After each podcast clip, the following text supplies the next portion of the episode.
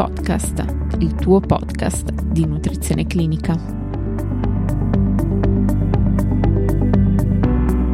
Benvenuti a tutti. Oggi, grazie al contributo della dottoressa Pasquini Silvia, medico endocrinologo, che ha operato in ambulatori specialistici del servizio di diabetologia di Pevede Coriano e che ora opera per il centro Pegaso di Grosseto, parleremo di diabulimia. Lascio quindi la parola alla dottoressa. Il termine diabulimia deriva dalla crasi tra la parola diabete e la parola bulimia ed è un pericoloso disturbo del comportamento alimentare, purtroppo in rapida crescita e diffusione. Riguarda i pazienti affetti da diabete mellito tipo 1, per lo più le adolescenti e giovani donne. Non è ancora attualmente inserito come patologia psichiatrica in modo ufficiale nel DSM, ma fortunatamente la letteratura scientifica ha iniziato a parlarne in misura sempre maggiore. In sintesi è un comportamento che mira ad un rapido calo del peso corporeo ottenuto attraverso l'omissione o la eccessiva restrizione delle dosi insuliniche. Vediamo qualche dettaglio in più, quali sono le basi fisiopatologiche di questo disturbo, le sue terribili conseguenze cliniche e il miglior approccio terapeutico. Partiamo dalle basi. Il diabete melito tipo 1 rappresenta una condizione di iperglicemia che dipende dalla carenza assoluta di insulina, in seguito alla distruzione su base autoimmune delle beta cellule pancreatiche, destinate a produrre questo ormone. L'insulina è un ormone cosiddetto anabolizzante, ovvero ha il ruolo di creare. Creare cosa? Depositi di glicogeno, ovvero glucosio stoccato nelle cellule muscolari ed epatiche, proteine e grassi con l'obiettivo di ottimizzare in qualche modo le energie destinate ai nostri tessuti e nutrirli in modo adeguato, affinché vengano svolte le loro funzioni correttamente. Il contrario di questo meccanismo di creazione e stoccaggio è invece detto catabolismo. All'esordio del diabete melito tipo 1, quando manca l'azione dell'insulina, è preponderante il catabolismo e si assiste tipicamente a un importante, progressivo e marcato calo del peso corporeo, dovuto a più fattori, L'organismo, in condizioni di carenza insulinica, non riesce a utilizzare il glucosio a scopo energetico e quindi, in un certo senso, terminologia poco scientifica ma più chiara, inizia ad automangiarsi. Cioè si verifica il contrario di quello che si verificherebbe se ci fosse insulina. Quindi non più sintesi proteica, ma aumento del catabolismo proteico, non più liposintesi, ma lipolisi e non più glicogeno sintesi, ma glicogenolisi e gluconeogenesi, che fa accumulare ancora più glucosio. In più, con questi meccanismi alterati, vanno in tilt alcuni cicli biochimici su cui non mi dilungo, con la formazione di corpi chetonici, pericolosissimi acidi circolanti. L'eccesso di zuccheri nel torrente ematico fa poi sì che il rene inizi a cercare di eliminarli, con conseguente glicosuria, poliuria e importante disidratazione. Riepiloghiamo un po', così riusciamo a seguire cosa c'entra questo con il disturbo di cui vi parlo. L'organismo, per cercare di porre rimedio a questo deficit energetico, non fa altro che mangiarsi, consumando i lipidi per poi passare ai muscoli e il rene per aiutare aumenta nettamente la diuresi. Risultato? Un calo di peso notevole, evidente e piuttosto rapido, soprattutto attraverso la perdita di massa magra e liquidi. Questo è ciò che avviene solitamente all'esordio del diabete melito tipo 1, quando non si è a conoscenza dell'assenza di insulina. Perdita di peso progressiva molto marcata e accumulo di corpi chetonici. Spesso, ma non sempre, alla diagnosi può verificarsi una condizione detta chetoacidosi diabetica, che a volte può condurre al coma e pone il paziente in pericolo di vita se non trattata immediatamente. Quello che succede una volta fatta la diagnosi, instaurata la terapia insulinica, è che piano piano si raggiunge di nuovo un equilibrio, quello che noi chiamiamo omeostasi, che prevede ovviamente anche il progressivo recupero del peso corporeo. E quest'ultimo è un fattore non gradito a tutti.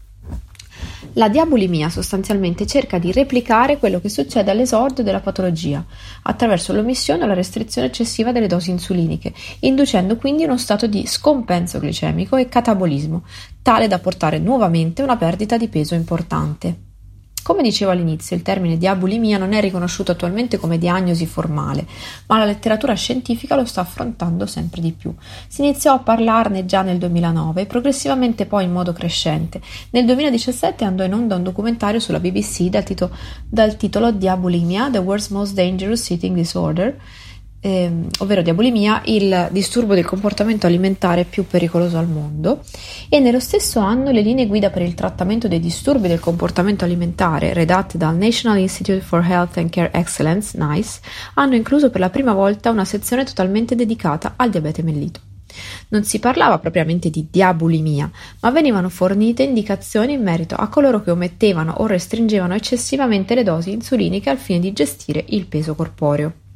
Purtroppo l'epidemiologia ci dice che non è un disturbo raro, attualmente si stima che negli Stati Uniti riguardi circa il 30-40% delle ragazze affette da diabete mellito tipo 1. Non sono ancora disponibili chiari dati italiani, probabilmente proprio perché non è riconosciuta come patologia psichiatrica a sé stante. Parlo al femminile perché è un disturbo che riguarda soprattutto le ragazze, solitamente in età adolescenziale o post-adolescenziale, ma può colpire anche giovani donne più avanti con l'età. Va precisato che l'adolescenza, spesso per queste giovani pazienti, coincide con un momento molto delicato, che è quello che clinicamente chiamiamo transizione, ovvero il passaggio dalla diabetologia pediatrica al centro dell'adulto. È un passaggio difficile perché non rappresenta semplicemente un cambio di ambulatorio, ma è un sovvertimento radicale del modello di assistenza e di gestione della malattia si passa da un approccio orientato al piccolo paziente, contenuto all'interno del suo nucleo familiare, in qualche modo protetto dalla famiglia, a quello in cui lui stesso è il protagonista delle proprie scelte terapeutiche. In questa fase, come è emerso in diverse realtà, ad esempio come ehm, si evidenzia nel nostro studio recentemente pubblicato sul Diabetic Medicine, ovvero quello riguardante il Verona Diabetes Transition Project, le ragazze risultano la categoria in qualche modo più fragile sia come compenso glicemico sia come frequenza di disturbi del comportamento alimentare. Veniamo quindi ai rischi connessi a questo disturbo. È considerato estremamente pericoloso forse anche di più dei più comuni disturbi del comportamento alimentare, perché espone le pazienti a complicanze gravi sia nel breve sia nel lungo termine. Nel breve termine, come abbiamo visto, può instaurarsi una complicanza acuta del diabete mellito, la chetoacidosi diabetica. È caratterizzata da un pH ematico acido, eccesso di corpi chetonici, marcata disidratazione e ipovolemia. È una condizione potenzialmente gravissima che richiede il ricovero ospedaliero, talvolta addirittura nelle unità di terapia intensiva. Ma non solo, non dimentichiamo che lo scompenso glicemico dà una serie di importanti complicanze a lungo termine, in cronico quindi retinopatia, nefropatia, neuropatia, malattia cardiovascolare a vari livelli, piede diabetico. Come gestire la problematica? L'approccio migliore è ovviamente l'approccio multidisciplinare. Queste pazienti hanno bisogno di essere seguite regolarmente e scrupolosamente, ma non solo dal diabetologo, contemporaneamente da più figure qualificate, da un vero e proprio team.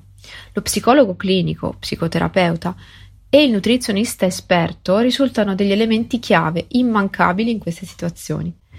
Risulta molto importante diagnosticare precocemente quali sono le eh, pazienti più a rischio, quindi attraverso l'osservazione di alcuni tratti peculiari Ehm, che possono essere un'eccessiva attenzione all'estetica, al peso corporeo, frequenti ricoveri per chetoacidosi, eh, una variabilità glicemica importante, una eccessiva restrizione delle dosi insuliniche e in particolar modo in questi casi risulta anche molto importante cercare di coinvolgere con delicatezza e tatto i caregivers, che possono essere i genitori ma anche i partner delle pazienti, così che le aiutino, le supportino nel quotidiano perché il diabete mellito tipo 1 non è solo glicemie e punturine di insulina, ma è soprattutto tanto tanto altro.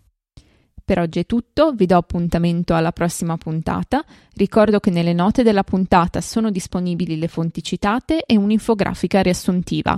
Per ulteriori approfondimenti vi invito a seguirci nella pagina Instagram e sul canale YouTube di NC Podcast e per qualsiasi informazione potete contattarmi all'indirizzo email info-ncpodcast.net. Ringrazio la dottoressa Pasquini per il suo contributo.